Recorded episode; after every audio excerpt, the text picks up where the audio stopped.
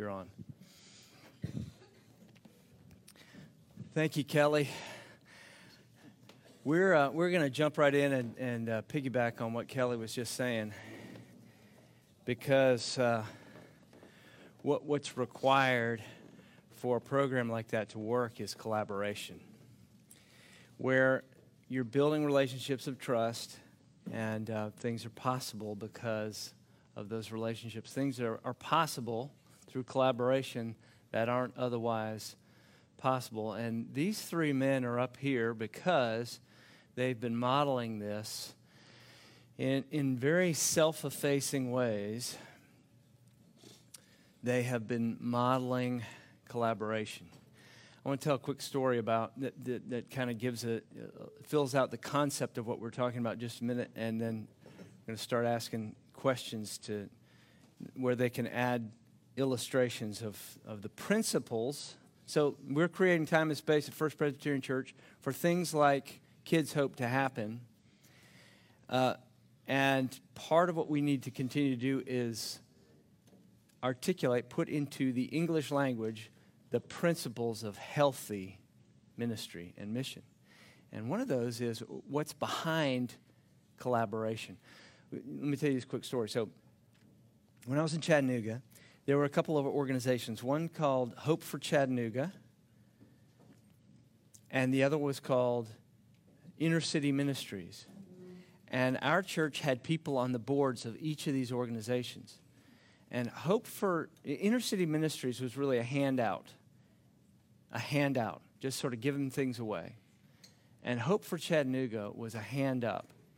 And we had uh, we had leadership on both these different, involved in, in both these different efforts. And um, I was concerned about our deep involvement. We were giving a lot of money to inner city ministries and not very much money to Hope for Chattanooga. And we, we were emphasizing the quick fix in inner city ministries, and we weren't emphasizing the long, slow burn of, of um, Hope for Chattanooga. And I, I mentioned this to the board chairs of these and uh, wondered if someday we could pull these together. And there was a crisis in inner city ministries at one point, and these guys got together and they merged their organizations. And they merged them around much healthier principles of uh, giving a man a fish, making fishers of men, rather than just giving a man a fish. And, um, uh, and about a year after this organization merged, they hired a new uh, a black pastor who was leading this effort, and I went down to meet with him, and he vetted me, and he vetted me hard. It was like he he wanted to know why did I want to meet with him. He brought a couple other people with him. He wanted to know what I was about. This guy from on this mountain, you know, away from all the difficulties of the city um, he wanted to know, uh, and I never told him what I just told you. I never told him. Uh, but because, um, uh, I mean, I, I, all I did was plant a seed. I didn't have any credit for it. But I knew that what he wanted, what he valued, was the very thing that I valued and the reason those, those organizations merged. And, um, but I had to earn the right to be heard all over again. That was frustrating to me uh, on an emotional level, but it was necessary.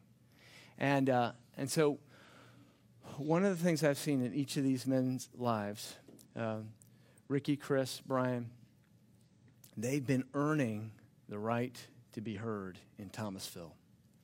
Uh, I don't know if you know this, but after the shooting in 2017, uh, Ricky is the one who calmed everybody down. This, this town was a powder keg ready to explode. And uh, Black Lives Matter sent uh, their organization. Now, of course, we know Black Lives Matter as a, as a mantra, it's, it's a great thing. But the organization, part of the organization, came to, to um, emphasize the anger part of this. And Ricky emphasized the hurt part of it and said, Yeah, we're hurt and we need to be heard. And these things, it brought to the surface things that were already there, but settle down. Let's have a longer conversation about this. Chris Granberry has um, walked, you know, he, he walked away from a very comfortable position to a very uncomfortable position. And we all know what Brian has been doing, uh, building bridges in, in Thomasville, and especially on behalf of First Presbyterian Church. So let me, add, let me start with this question, guys, and any, y'all just jump in whenever you want to, and we'll pass this mic around. Um, how does collaboration begin? Give some examples of what, where you've seen it start. Well, somehow I wound up with the mic first, so I guess I'll go ahead. And, um, yeah, I think this is a fantastic question. Mm. And one of the things we talk with the folks on our staff about on a regular basis, and then people that come even for one week, is where we are, the context where we are on the on the Yakima Indian Reservation and down on the Warm Springs Reservation down in Oregon. Uh, listening, I think, is where it begins. And sort of you I was laughing about you being vetted because I, that's happened to me very intensely many times and um, but that's good because in in our context I want the people in that community who have been there their whole life who know the history and the culture and the stories way better than I do we've been there almost 20 years but but they've been there for forever mm. and uh, I want them to start the conversation you know I really want the conversation to be about Jesus as soon as it can get there. But I, I feel like the people in the community that we're serving, if we're going to collaborate, I love it when they can start the conversation. So I do a lot of listening, and I don't assume I know what the person's saying. Um, one thing I've figured out working with Native people is we're all speaking English, but we're not speaking the same language. And so I, yeah. a lot of times yeah. I, I think I knew what somebody said, and I really had no idea what they meant. And so uh, try to do a lot of listening. And then uh, uh, you also mentioned the uh, earning the right to be heard. Um, the way that we've talked about that a good bit is, let's see, sometimes I've heard people say you have to um, earn the right to share the gospel with somebody. And I, I think they're say, trying to say earn the right to be heard. But and I don't really like to earn the right to share the gospel because I think that's a command, not mm. not a right, you know. Mm. But I do think many times you have to work really hard to get in a, an effective position or, or a position where you can effectively share the gospel within the context of the love of God. Like I think sharing the truth of God in the context of the love of God makes a lot more sense. Um, mm. So that's not really collaboration, but that's. But that's a start you're, you're saying, uh, let them start the conversation. You want it to go in a certain direction, but let them start it and slow it down. Listen, because you don't always know what, what they mean, mm-hmm. and that can take some time. That can take some time. What do you think? I was just thinking about it. Uh, collaboration, or really the opportunities to collaborate, for for me started with um, uh, back in in 2011 when I first moved back to Thomasville after grad school, and I really felt God calling me back here. Um, and it started re- with a heart for unity and seeing the body of Christ come together. And so, the only thing I knew to do as a, I don't even know what I was, 24 or something like that um, at the time, the only thing I knew to do was start going and, and visiting churches, um, and predominantly African American churches, and uh, just getting to know my neighbors. And uh, and so I would show up at these churches. Uh, I visited DOJM, Disciple of Jesus, who was here last night. I started visiting them um, many, many times. Um, uh, St. Luke CME Church was another one. I remember at uh, at St. Luke, I go in there and it was uh, it was Men's Sunday, and every all the men were wearing overalls, and I did not get the memo. Um, and but they just welcomed me in with open arms, and I built these incredible relationships. They even gave me the nickname of Snowflake because they said I was a snowflake in a coal mine. Um, but I loved it because I built these awesome relationships and got to know my neighbors, and and that really planted the seeds for me for collaboration. Um, I mean, a decade later. Um, which was uh, beautiful. Matter of fact, it was at um, St. Luke CME Church that I met Bree Cunningham, and her mom and her were singing a solo that day, and my mouth, she was 17 years old at the time. My mouth just dropped. I was just blown away by her talent and anointing to lead worship. And I was like, come sing with us at this event. And that started that relationship. And now she's leading here at FPC. So there were so many seeds that were planted there um, for sure. And, and I, I, think for us as an organization, for Project Backyard, for One Heartbeat, um, at the beginning of our organization, we were all about, you know, we knew that God was moving. He had given us a vision. Uh, we wanted to run with it. And I was following a lot of models out there, um, different ministries that were all about stamping their brand on it. Mm. And so that was like, well, that's how it's done. Mm. I was young, I was ignorant to all that, and I was like, well, that's how it's done. So we were really trying to plow through and brand everything that we did. And it was about 2012, well, yeah, 2012, 2013, that we had a bit of a wake up call and said, you know, we're, we're called to be these stewards of, of, of donor money, mm. number one. Um, we know that we're using that for the mission that God's called us to. Um, and we can be so much more effective and make these funds that we're entrusted with go so much further if we're able to collaborate with mm. all these other organizations and churches that are already doing great work. You got some good branding, by the way, though. Really good. Yeah, I saw some of your shirts this morning here. What do you think, Ricky?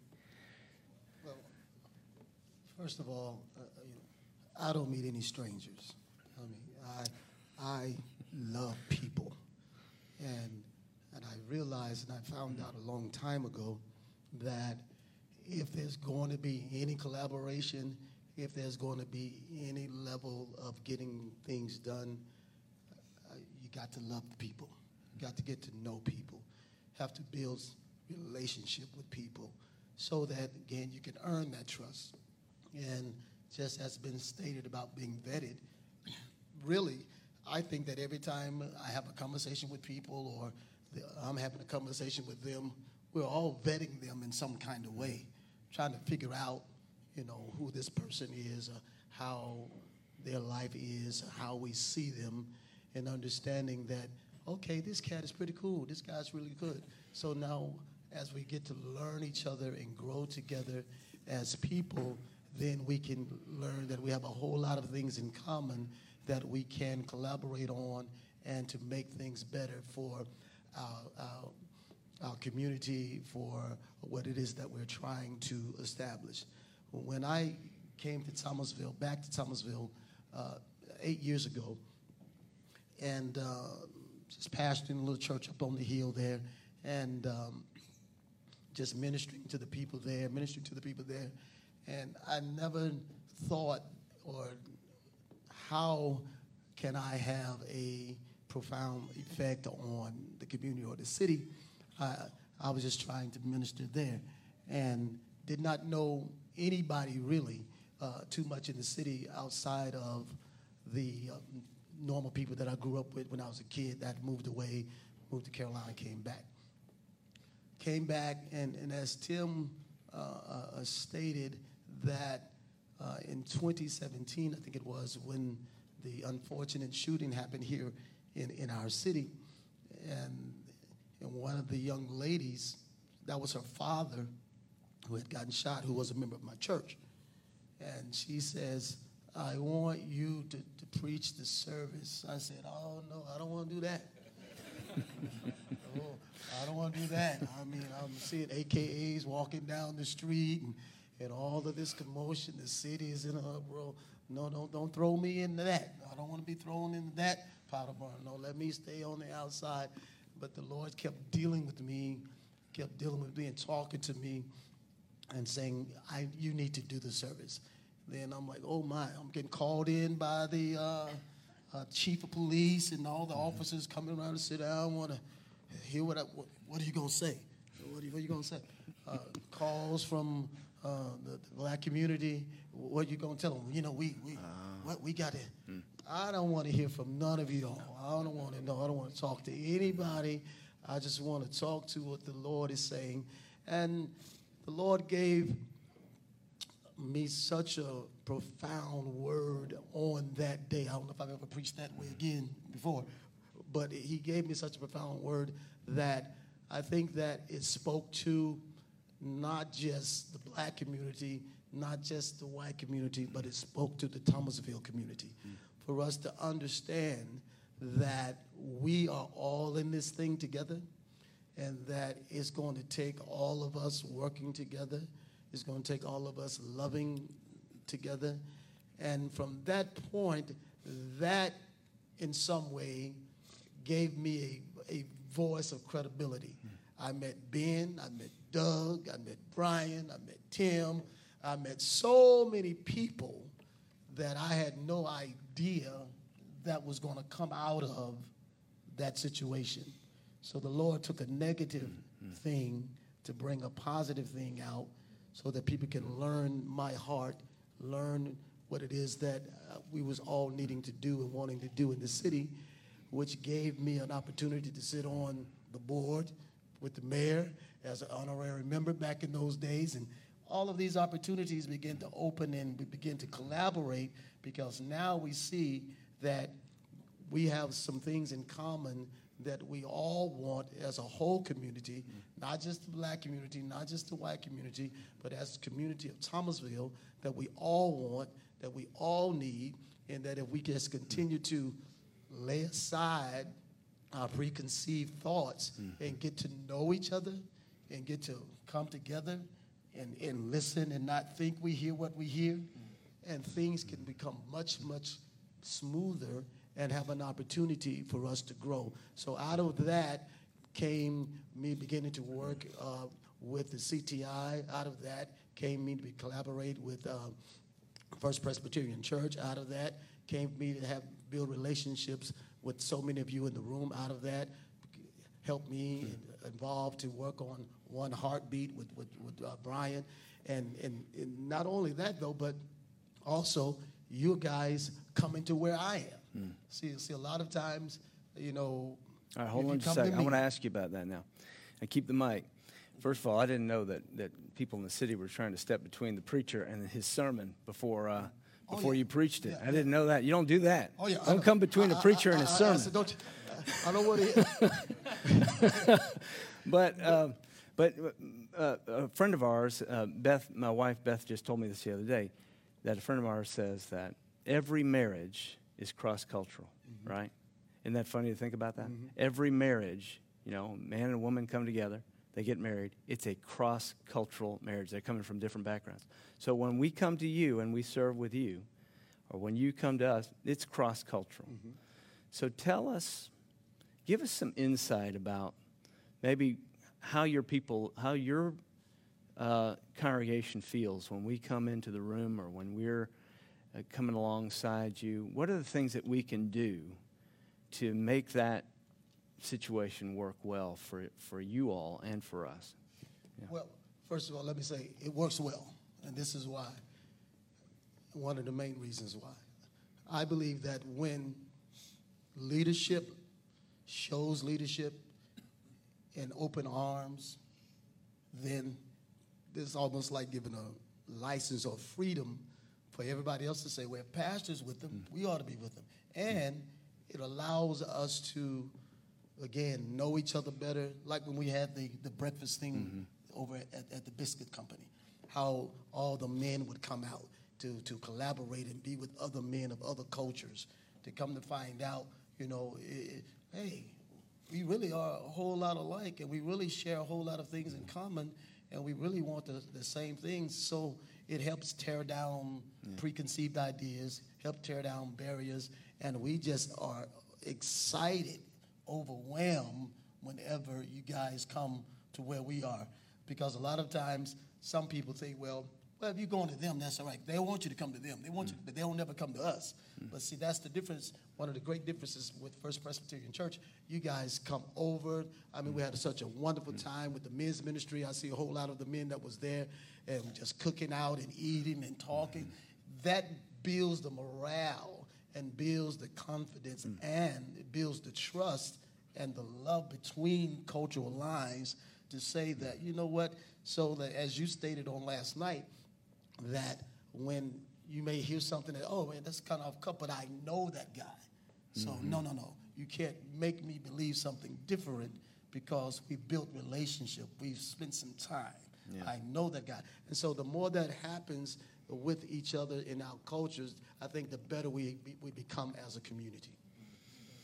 That's good. Uh, Let me let me just underscore something you said. When we came to you, that's what you said. When Yes. we came to you, that made a huge difference. Huge difference. All right, all right. Let me. Uh, what do you think? My mind's spinning. There's a lot of Yeah. good, a lot of good things uh, I'm hearing up here. Um, Let me change the question just for a minute. Let we all have strengths when we come uh, into each other's cultures. When we go cross culturally, we all have strengths. How do we bring our strengths? How have you seen on the on the reservation in particular? How do you bring your strengths, knowing that your strengths might diminish somebody? How do you bring your strengths without diminishing other people's strengths? How do you help elevate other people's strengths and bring your own? Yeah, that's a great, great question. Um, so where where we are, uh, and I'm not an expert on Thomasville per se. I've been here maybe uh, four times, I think, over the years. I love I love everything I know about Thomasville and how all the folks here. It feels like home to me, really. Um, and there's actually been times where Mary and I maybe we were having a bad day, and we said, you know, if we had to leave the res and move somewhere else, where would you want to go? And I think I usually say Thomasville. So. Um, but We'll uh, take you. Thankfully, we don't tend to have a bad day on the same day. That's a good thing. But, but uh, yeah, one of the things my wife has pointed out, and I wish she was here to tell you this because she's better at it, talking about it than me. She's a very, very strong person, um, as you can probably imagine, to move to a place like the reservation and be there as long as we have been.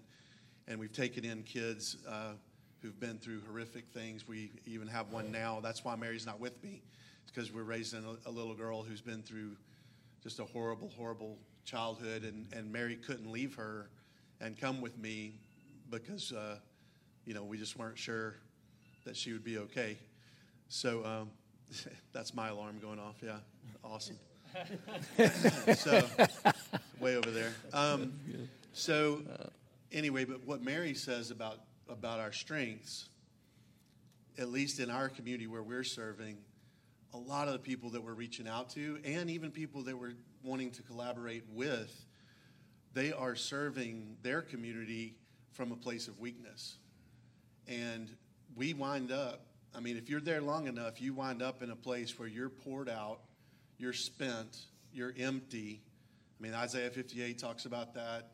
Philippians 2 talks about Jesus emptying himself.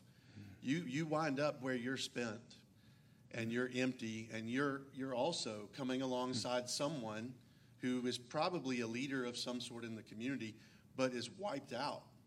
Uh, and you're wiped out. And, and again, that's, and Jesus says, My strength is made perfect in your weakness.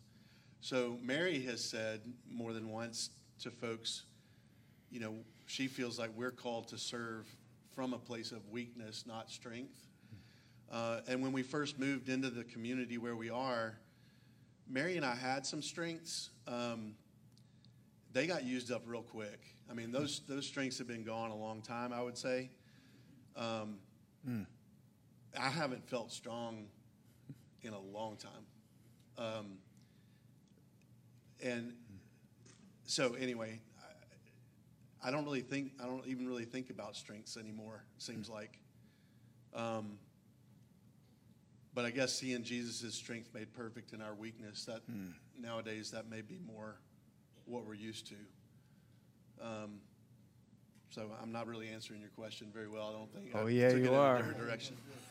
I think I think we're with you for sure. Yeah. And, and and here's the thing too, though. I think is it's okay. it's okay to to outrun our strengths and to be trying to embrace something mm-hmm. that God's doing that there's no way in the world you can get mm-hmm. your arms around. You can't micromanage. If you're really involved in the kingdom growing, you can't micromanage mm-hmm. it. And and th- I learned when I come to Thomasville or come on a trip like this, I learned from folks in this church who've been talking to folks on the res stuff that God's doing in my church that I hadn't even heard about out there yet. Hmm. You know, and that's kingdom stuff. Hmm. That's not that's not hmm. threatening. Uh, that doesn't mean I don't know what's going on. That means God's doing stuff that I've never. You know, one day we're gonna get to heaven and, and learn all kind of things that He was doing behind the scenes that we had no idea. You know, and so I don't want the ministry to be small enough for me to get my arms around it. and control it. Yeah. So you So- can so get you're used to you can get used to being weak. You can get used to where it's okay Hmm. to to just take it one step at a time. Sounds pretty freeing. Yeah, in a way, it is. Yeah. Well, you're saying the way you bring your strengths without diminishing other people's strengths is be part of something that's bigger than all your strengths. I think so. And, and another key word I've heard from all, all you guys up here is community. And it reminds me of a quote from Tim Keller. He said, What did Jesus come to earth to do? Did he, did he come to write a book? No. Did he come to start a seminary? No. He came to create a community. Hmm. Like one of the very best things we can possibly be doing in our lives is joining with Jesus in drawing a community together. And of course, we know from Revelation it's a very diverse community every tongue, every tribe, every nation. If we're, if we're involved in that process, that Jesus drawing people into his family, into community, in spite of our differences, that makes it more beautiful in the long run.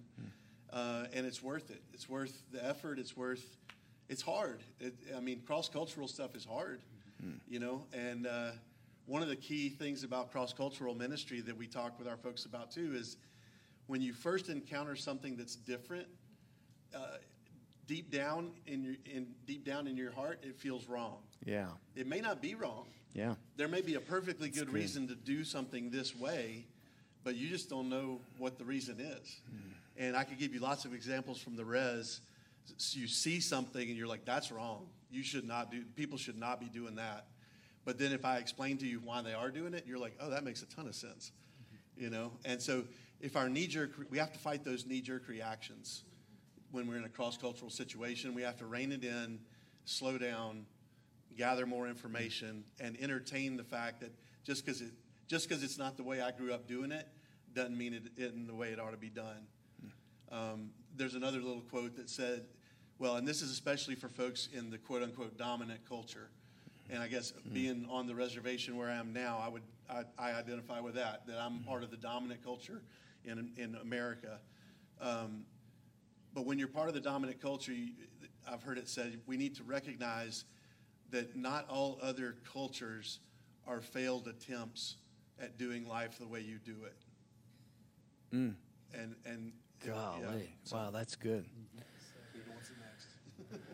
I don't know. Uh, how do you follow that? I mean, that's that's powerful. Well, the thing that the your question brought up to mind uh, for me was when when I moved. Well, so I had moved back to Thomasville in 2011, but I was traveling back down from uh, from Nashville uh, several times a year because we would host these events, and uh, you know through One Heartbeat. And uh, one of the events that we do was called Become One, and it was a united worship gathering, and I remember we featured various choirs and, and worship bands and things like that.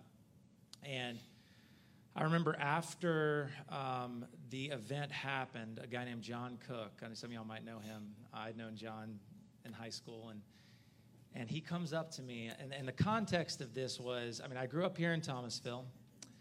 I was in one act plays, I was in the Brookwood play, I was in music and drama troupe, and John Clark knew all that. And he comes up to me, he said, Brian, I thought this event was going to be the Brian Watt show. And he said, Thank you for proving me wrong. Because I, I didn't, I didn't, I think I spoke once in the event, but my heart coming in, so I, so I sort of anticipated that being mm. my hometown. And so the way I responded to that was almost overcompensating and not standing up at the front, but using that platform that our organization was creating to, to give, give a platform to various pastors and worship leaders and, and other leaders in the community, um, you know, for, for the mission, for the, for the cause of uniting people. And I, I think that sort of carried over. I, and I almost do that sometimes to a fault. Um, sometimes I have to remember to stand where God tells me to stand. But when I was coming back from Nashville, I was like, well, how can I take all this stuff that I've been learning and bring it to serve the community of Thomasville and not be perceived as like I'm I've got the answers, you know? And and I didn't have all the answers, but I didn't want to be perceived as that. So um, really the way I approached it was uh, just giving a platform to others and using the strengths that I have to to lift up others versus lift up myself. Good one. Good one. Ricky, I've got a question for you. It's a little different. Um,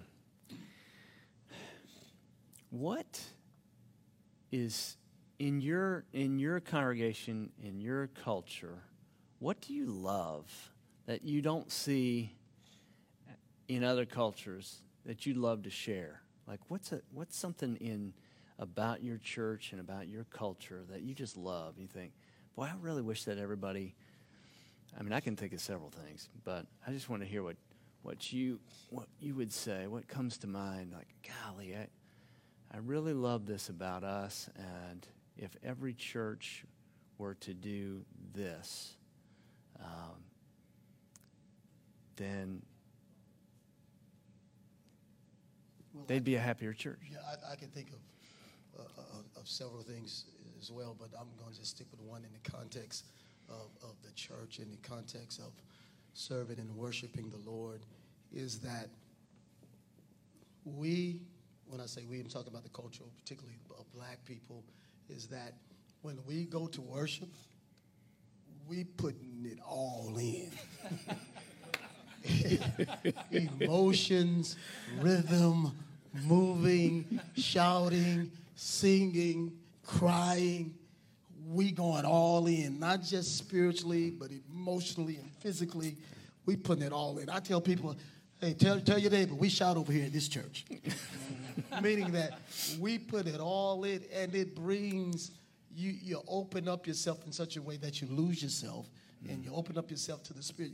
You're not trying to be conservative. You're not trying to be, you know, you know, the right, you know, being a what's the word I'm looking for? Uh, Decently and dignitary or nothing like that. You you're trying to, Lord, here I am, and and and not and, and you said something very good uh, um, that I like though, in, in, in piggybacking on that.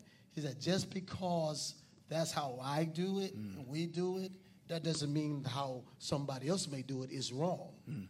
or bad mm. or it's just different. Yeah. But man, if you if, if you shout if you get a little praise in your life, I promise you you'll feel better.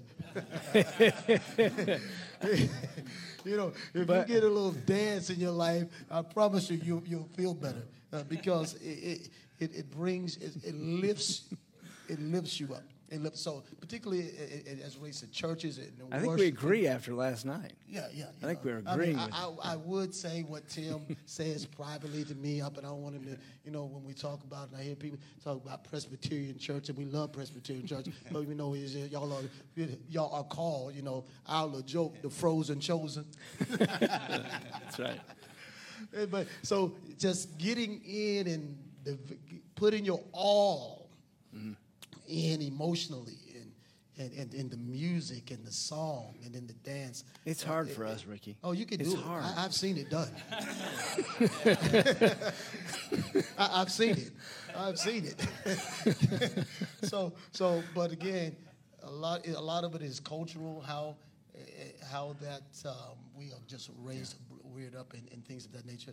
And and, and again, uh, um, I've had this thought that wouldn't it be fun if we did a collaborative early morning um, sunrise uh, Easter service? that'll be wonderful. And then I thought, well, who's going to preach? Who's who's going to lead the music? What's it going to look like? And how long is it going to last? Well, that's it. See, that's it. Absolutely. when we go in, you know, I mean, the time is off. It's suspended. We're gonna start on time, but I'm not gonna tell you what time you're gonna end. So it's no, it's no five minutes of worship, no ten minutes of prayer or whatever. No, no, no. It's just in till we get in. and, and so uh, that is exactly right. But Tim, I, I, I- I got it. I got it. Okay, uh, Brian could do the music. I would preach. you know, we'll have David's choir come over. You know, it's just so many. But it's just it's. I'd rather be a door holder in the house of It- the Lord. That's that's that's what it is. That's what it is. And so it's just enjoyable, really, in all aspects uh, of of being able to worship freely and just open up and give, but Yeah. uh, give you all. And so that's that's, That's one thing that, that that I think we do well. Thank you. I know I do anyway. We know it too. Well, thank you guys. Uh, I think we're we're wrapping up our time, but uh, you've given us a lot to think about. And how about uh, thanking them for what they're doing among us? Trust you, brother. All right. You got it, Mike. All right, so folks, uh, Sunday morning, April the 9th, at sunrise, we're going to be at the amphitheater.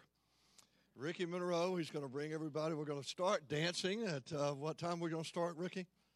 You told me to give us a start time.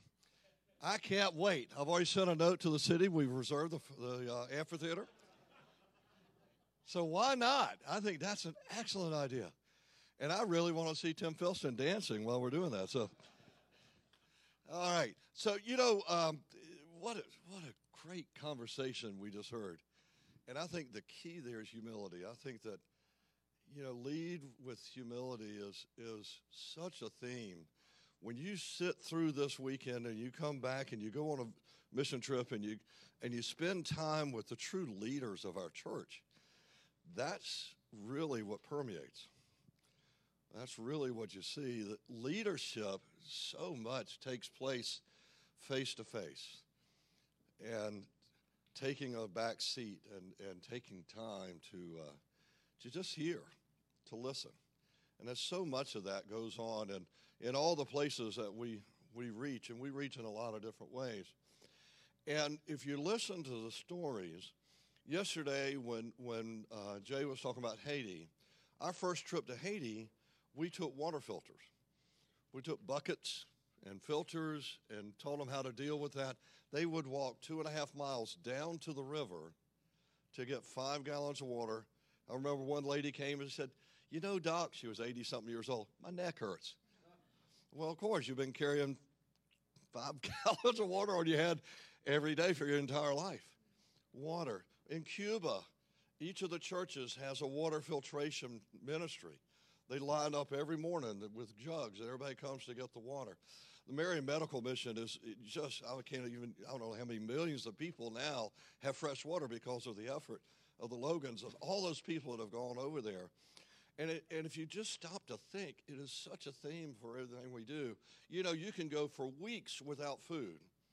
You can go about a week with just full exposure, not necessarily cold, but, but you think of it, you need shelter and food. Water, you might be able to go three days. It is truly, it is truly part of everyday life everywhere you go. It connects us all. And water is so important. So I picked up a couple of verses I want to share. Mark 9 41. For truly I tell you, whoever gives you a cup of water to drink because you bear the name of Christ will by no means lose the reward. And this one I think is really, really suited here. Like cold water to a thirsty soul, so is good news from a far country. That's what we're about. That's Proverbs 25 25. A gentleman by the name of Todd Luke, who's an attorney. By the way, you all know that 99% of attorneys make the other ones look bad. Think about that for a second. Todd's one of the one percenters. Todd is an attorney from Chicago. He has a heart about this big and a what he calls a pretty wimpy body. And he is Excuse me? Yes. yeah, Ben's somewhere in that crux of one to whatever. Uh, well, you know, and uh, Todd, we, we love you too, Ben. But Todd, uh, Todd just felt a call, and, and he he works in Chicago with immigrants, and he works with people that can barely pay if they can pay, and he does that every day, and that's how he funds his life. That is what he does because he feels that calling. And he felt a call to go to Mexico. And he went to Mexico and he ended up in a little town called Xpujil, which is almost, almost in Belize. So you got to go all the way down the, the country of Mexico to get there. And you're less than an hour to the next country. That's how far south it is. We flew into Cancun. It was five hours on the main road, which is somewhat laughable in itself. But, but when he got there, he came with all his ideas and he said, Here, let's go do this, and we're going to make honey. And that didn't work out so well. And then he said, We're going to raise sheep. And he said that was really not a good idea. And they made hammocks. And but through this, as each step came along, he said, you know, there's so much more here that's needed. And they're in a country down there in that countryside where you can't drill a well. It's, everything's limestone, and you, if you ever get to water, it comes out so laden with limestone. The, the, the local legend is you can't even boil beans in it. It is so laden with chemicals. So they use surface water, and there's no rivers. And so what he found through his time there was that cisterns where you capture the water, and this goes back thousands, tens of thousands of years, that cisterns work. And cisterns work really well in that environment. But they had to build them, they had to build them above ground, and they, they have to capture the water, and they do that. And so he, he put together a ministry with the local church to do that. And the men of the church now, that's a ministry of their church, and they do that. And our kids, we took a group down there 14 years ago, maybe 15. Timothy Schoonover. Uh, I don't really know how it was introduced in our church, but Timothy took a group, and and our kids were the first ones to experience that from our church. Um, they go and you work, and you leave your plan at home, and you leave all of your leadership skills, and then you go and you carry buckets and sometimes it's five gallon buckets of water, and sometimes it's five gallon buckets of rocks and five gallon buckets of sand, and you help build these cisterns, and you become the laborers for the people that really know what they're doing. And it's an amazing place. It really is. It just opens you up to what the world really is like. And it's the cross cultural things that, that Chris was talking about earlier and that, that Pastor Monroe was talking about that you're, you're, in a yard with people that really have very, very little, but there's joy. There's a lot of joy. There's they feel your presence. They feel what you're doing. They feel how you come and how you serve, and you lean into them. And the team that's there driving this process, really simple men, but they really, really know what they're doing. And you take a step back and you allow them to guide, and you take that time, and you end up with just an amazing trip that that opens so much of who you are. And you know, these cisterns can a uh, family of a 5,000 gallon cistern can live for about half a year. It's just gathering rainwater. And that's that water that comes from afar. Now we can't all be there. We can't all travel. We can't all do that. And we we gather funds every year. We've paid for 30 or 40 cisterns now through our process, through our mission conference. And we've actually built 20 something cisterns because we go and we're present. This past, uh, gosh, how long have we been back? I guess we've been back two weeks. One week? My toe still hurts, so it's only one week. Uh, but, but we were led by a, a young man that has felt the calling since he was very young. He, uh, Tyler, our associate pastor, I, I, saw a picture his dad shared with us, and that Tyler, Tyler standing in a, in a, behind a podium in an old country church at 10 years old, bringing the word. And it just looked so natural. So Tyler came and he led our group, including his dad, and he truly showed leadership. Tyler, come on up here and tell us about the trip.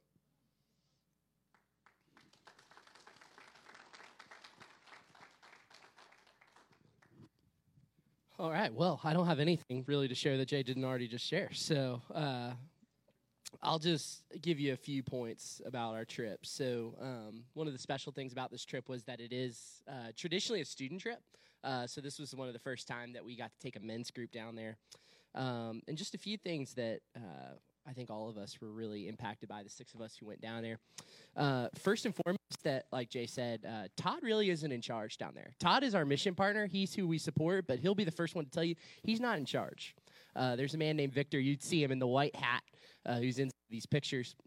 Uh, he is in charge, and he and the members of this church in Castilla Brita, we got to serve in the um, village where uh, the mission started. Uh, they are in charge. And Todd really, uh, you've heard this phrase probably this weekend one or two times, he just throws kindling on their fire. Whatever they envision they need to do and the way they need to do it, uh, Todd just wants to be there to support. And so this mission really is owned by them. They decide who gets the cisterns, they're pushing it. Uh, Todd has just come and he wants to be a resource, he wants to support in whatever way he can. one of the stories that I loved uh, that kind of came out of this. Uh, there actually were a couple, but this is a generational impact kind of ministry. Todd's been doing this for so long. two of the cisterns that we built while we were down there were for kids who grew up in a home that Todd built cisterns for. And so, just this generational impact that Todd's beginning to see because he's just been a faithful presence in Mexico. And perhaps one of my favorite stories from the whole week is uh, the fourth house that we would go to every day. Uh, the owner's name was Juana. She's a single mom. Uh, her husband uh, went into the military and then decided never to come home. Uh, and then her oldest son, uh, abusive. And so she basically had distanced herself from the church in Castillo Brito, hadn't gone in probably about two years, lost contact with Todd and a lot of the other people in the church. But the church in Castillo Brito, Victor, Isaias, Raul, made the decision that we're going to go build her a cistern. And see, these cisterns are very like, you know, highly regarded and very, you know, everyone wants one. And so for them to make the decision, you know, we're going to go to her we're going to give her a cistern. Just shows how they're showing the love of Christ uh, by pursuing the lost and the, the outcast. And hopefully, and Todd says, that was an important moment to bring her back uh, into the life of the community, into the life of the church. Uh, one more thing I'll say uh, is that uh, on the last night when we were kind of reflecting on this trip, uh, Victor is kind of the the head honcho, but he's 65 years old. Uh, and so he has kind of two guys who are kind of being trained to kind of take his mantle, uh, Isaias and Raul. And Todd made the really interesting comment. He's like, when you ask them about their ministry, uh, they won't call it ministry. In fact, they even hesitate to call it a calling. They just view this as simply being a good Christian and simply being a good neighbor. And uh, I've been reflecting a lot on that because they're giving up a week's worth of work in a poor dirt area where there are farmers. Oftentimes they'll give it up during planting season, which is probably the most labor intensive and the most fruit, you know, you know, the money is, you know, the most important at this time of year. They'll give it up weeks at a time to build cisterns because they believe that it's making an impact in their community. And they won't call it a ministry and they won't call it a calling. It's just simply who they are and a part of their life. And I think it's so interesting to think how sometimes we take ministry and service and we kind of put it over here in this compartment and we kind of think, okay, this is ministry, this is service, and then this is the rest of my life. But how much it just infuses everything about who they are as people and how they love their community well. So uh, this is a really powerful trip. I can't speak enough of Todd. Uh, we will be going back. Uh, either you know next year in a few years uh, with students with other people um, and so hopefully you'll get the call uh, to come join us. All right, I'm here this morning to invite you to join a mission team going to Kenya in July. Um, I've never been on this mission trip, and back last fall, Stu Ross, who heads the Outreach Foundation, came, and my son William went in 2008, the year he graduated from high school. And I introduced myself to Stu as William's mother and so forth and so on. And he said, Well, why don't you come to the lunch? And I said, Okay. I hadn't planned on doing that, but um, I did. And I went. And while he was talking, I just found myself thinking, Well, I could do that. I could do that. That's something I could do. I've never, Lori Starr and I've had this conversation before. I never really felt nudged or led to do something like this, but I thought this might be the time to do it. Um, the Outreach Foundation is a long established organization uh, that has whose mission is to engage followers of Christ for his work in the world. And the work has been going on in Kenya through the Outreach Foundation for decades, I believe, and many, many teams, of course, from our church have gone over the years. Um, and they, we partner, they partner, our churches like ours, our church too, uh, with the Presbyterian Church of East Africa and the purpose to build structures for worship and for um, schools for education. Stu Ross reported in the video that was shown last week that there are 78 churches on their list to build. And in July, our team will be um, building a small church as well as some classrooms. We take buildings in which to worship and go to school and everything for granted. You know, we don't think twice about them unless the roof leaks or something. Um, and when my son William went, I remember he came back so impressed with how grateful the people were to have a structure, a building in which to worship and gather, and how the children there, this, this really impressed him as a high school graduate, I think, um, how the children yearn to go to school. As I understand it, um, there's not public education in Kenya. People have to pay to go to school, but when a building is built and equipped, um, you know, there's no overhead, so to speak, for the families, and they can. It makes education more affordable for children, and how. You know, our kids complain about going to school. These kids want to go to school and, and have the opportunity. Um, and he came back very impressed with that. Uh, he said that the church, the church and the school that they built were in two different locations, just out in the middle of nowhere. You know, not in an urban area or anything. And he said when they came, um, when they when it came time to dedicate those buildings, he said people just seemed to materialize, and they would come and be a part of the celebration and the worship services. Um, out of and just they were so grateful and thankful to the people, you know, that their team for doing the work and then, you know, just singing and praising God. And, and he uh, talked to him last night and he said that continues to impress him, um, that experience. Our trip is scheduled for July 13th through 25th with a couple of travel days on either side of that. Right now, I have committed to go along with Brian and Melanie Jackson and their four sons, but we need more people to go to make it a viable trip. And so I encourage you if the Spirit is nudging you, if you have this, that little inclination of maybe it's your time to go, um, we would encourage you and invite you to join uh, this opportunity uh, to serve God working alongside Christians in another part of the world. Just this morning, Becky shared an email with me that um, came from there. Apparently, a very, very large donation was made to build a school there that um, will be a boarding school, primarily, I think, for girls, not primarily, but for girls. And they write, We are hoping that this school will change lives and change communities. All those leaving this school will have, can't scroll, have, uh, I can't read, will have the education and training to be community Christian leaders. So, as we have a space to worship, we have a place here to grow. We have a place to go out and serve. So also will um, this give others an opportunity to have a place to worship, to grow, to learn, you know, in school and to serve and to go out into their world and to change the world. Um, Brian Jackson is coordinating this trip for our group. If you have any questions, you're welcome to ask him. Ask me. Becky Crane is very well informed, you know, as the chair of the uh, Global Missions Committee. So we invite you and encourage you uh, to join us this summer in July. Thank you. Um, I was asked to introduce Ben, and I'm sure everyone in the room knows him quite well already. And you know, it's dangerous to send me up here without a script. So Ben, you're, you know, no, I'm not going to roast you. No, I, I do want to say um, I've gotten to know Ben over the years. Um, I knew him when he wasn't a member of First Presbyterian. We played a little church basketball against each other, and that was a lot of fun. A little competitive, but we had a good time. Um, ben is uh, coordinating our trip. We have a we have a kind of an exploratory mission trip uh, in uh, late August to go to Germany.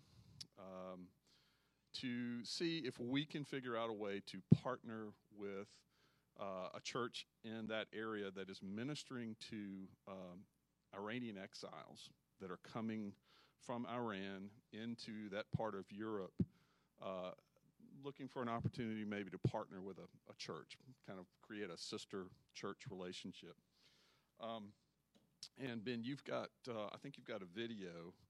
For, for those who may have uh, been here in previous years, Sasan Tavassoli, who has been the head of the Presbyterian Church in exile in Europe for several years now. Uh, pre- he's, he's over the Iranian Presbyterian Church. Uh, couldn't be here with us this year, but I think he sent a, a video message. So, with that, um, if y'all want to cue up the, the video, that'd be great.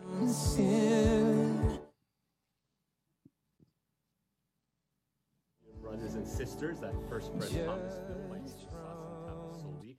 I am a missionary with the Outreach Foundation. I'm working with the Iranian world, and you have been supporting me as your missionary for the past 15 years.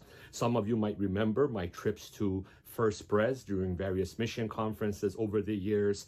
And for all these years, I've been telling you about what, what God is doing in Iran and among the Iranians around the world how Iranians are thirsty for the gospel and are coming to faith in Christ in just incredible ways. Now I hear that you guys are taking a group from your church and going to Germany to spend time with a group of Iranian believers in Germany. And I am so excited. I am so grateful for this upcoming trip that your church is participating in. You have heard about what God is doing among Iranians. Now you're going to see and witness it for yourself.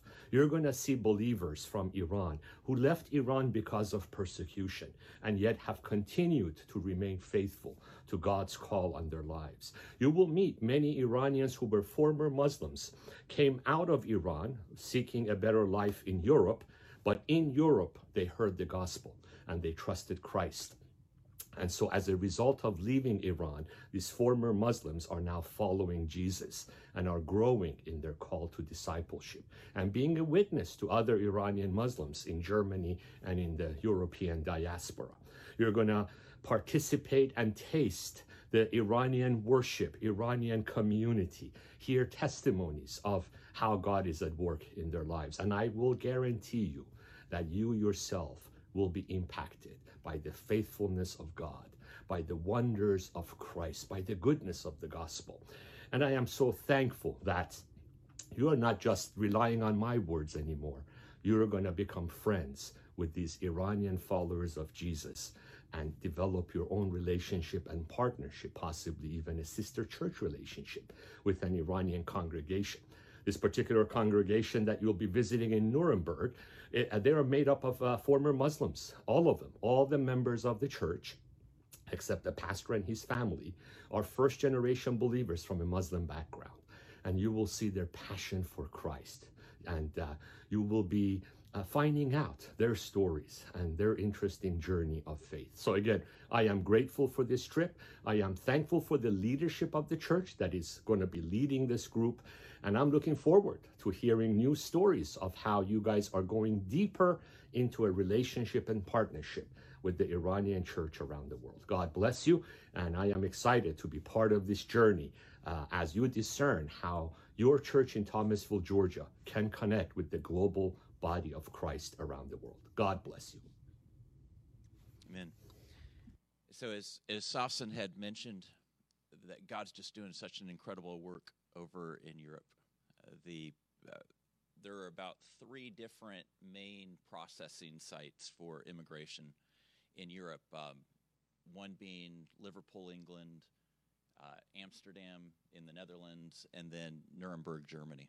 And so, as a result, you have these huge populations of Muslims there. Um, and as a result, God is doing a, a massive explosion, an evangelism explosion there. So it's just exciting. I had uh, I was talking to Sasan, and he had he had mentioned that the Iranian church is the fastest growing church right now in the world. Isn't that incredible? I mean, beyond India, beyond um, China, it's just amazing.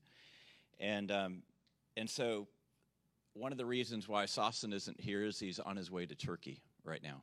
Uh, he's leading a ministry team to go and and train young pastors, new pastors, uh, to train them, equip them, and they are either going back into Iran and pastoring underground churches, or they're going back across Europe uh, to pastor uh, new church plants. So if you'll join me, let's just pray for them. They're literally going over right now that God would empower them. Father, we thank you. We thank you for Austin. We thank you for the Tom Boone and the Outreach Foundation. Lord, for those that are going over, we pray that you would empower them. We pray that uh, that you would be bringing fresh bread and fresh water, and your that uh, as they go in and are equipping others, that that uh, that these pastors would spread and just infiltrate Europe. That they would infiltrate Europe and transform a, a hardened heart Lord, over a continent, that they would transform a hardened heart and that your spirit would flow and that you do your perfect purposes in them and through them. We pray for the redemption of Iran. Lord, we ask for a revival there of new life, of your work in Jesus' name. Amen. Um, we're kind of at a loss for time. I'm gonna I'm gonna kind of jump through here, but um, we've of course our church has supported Sasan for approximately 15 years, and his ministry has consisted of either training pastors over uh, in Europe with new plants, or they're doing a broadcast ministry into the underground house churches in Iran. The uh, these underground house churches will put up secretly put up a satellite dish and grab the ministry message uh, and and training from Sasan, and the church is exploding. So it's just really exciting. Um, Heather and I had had chaired the World Mission Conference back in 2020, and Sasan was a was a um, main speaker there, and it was just an incredible experience. Um, if I had to describe Sasan in two words, I would say he's anointed and empowered. Um, in the process, we got to become friends with with Sasan and Kenna, um, and so before Christmas, Sasan was telling me about what God's doing, how the Holy Spirit is moving in Europe, and as he got done uh, telling me, I later got a text from him, and and uh, he said, "You got to form a team, and and come on over with me, come over." And so I texted him back. I said, "Are you serious? Like, is this a is this a real invite, or or is this like our Thomasville invite, where they're like, "Hey, Rick, let's go grab dinner sometime"? He's like, "Yeah, yeah, let's it." Um, and uh, he said, "No, I'm I'm serious." He said, "The need is great. The Holy Spirit is moving." Um, you know, I think John had spoken on Thursday night of that the that the harvest is plentiful, but the workers are few, and so I talked to Tim and Powell and some others, and and uh, the conversation just steamrolled really quickly. We got permission from the session. Um, team was put together, and so our we we got a hold of of uh, the Outreach Foundation. I'm kind of jumping through my notes here. That uh,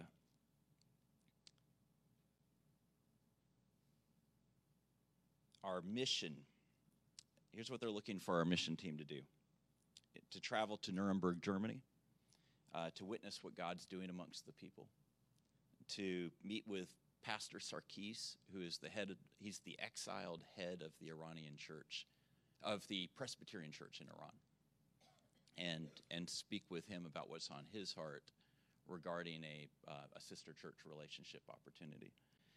And then for us to just join in in the outreach and ministry opportunities that are there with our fellow uh, brothers and sisters in Christ. So, in short order, all that's kind of coming together. We're looking at a late August trip to Nuremberg.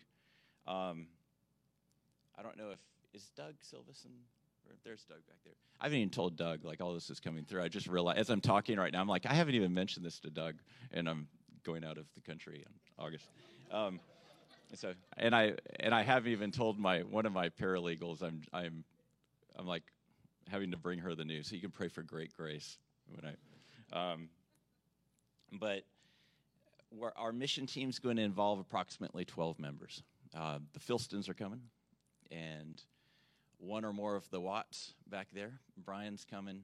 Uh, we have about four members of the session, their spouses, a couple of others that are coming along with with uh, Tom Boone of the Outreach Foundation. We are really excited to to see what God has for us and through us. I I was um, considering saying, well, what what are we asking of you all as we're sharing this? I would ask for earnest prayer, uh, and and John again spoke of that. I would ask for earnest prayer for the Iranian for the Iranian people. Um, I would ask for prayer that we're spirit led and, and biblically grounded in all that we do.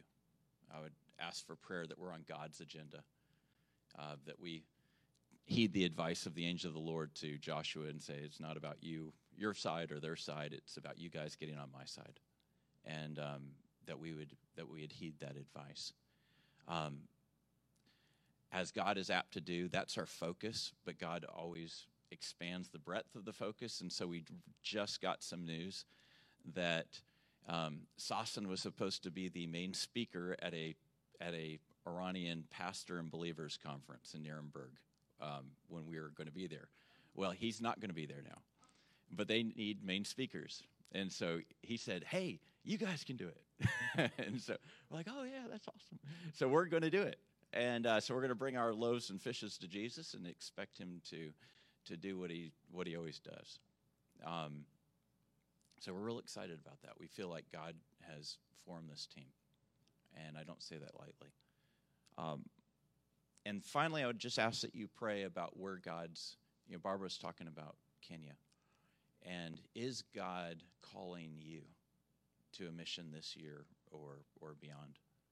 Um, again, I think a prayer that's just been on my heart to be praying is I'm like, Lord, what's your agenda for my life?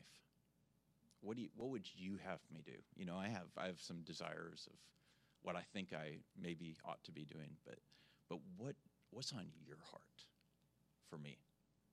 And and I just ask that you would pray that.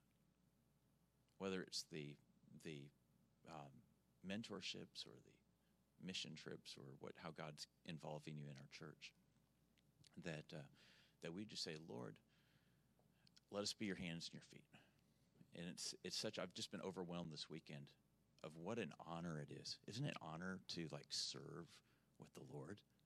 Like to be called by God to come alongside and be his hands and his feet, his ambassador. Like he thinks enough of Mike that to call him to be an ambassador to Ethiopia or an ambassador to the countless things that Mike's involved in. And what an that's an honor. It's an honor. And so um, so let's let's just approach it that way. But I you wouldn't be here unless unless you have a heart for missions and a heart for the things of God. And I just it's a, a blessing to Heather and me to be part of part of this church body. So thank you.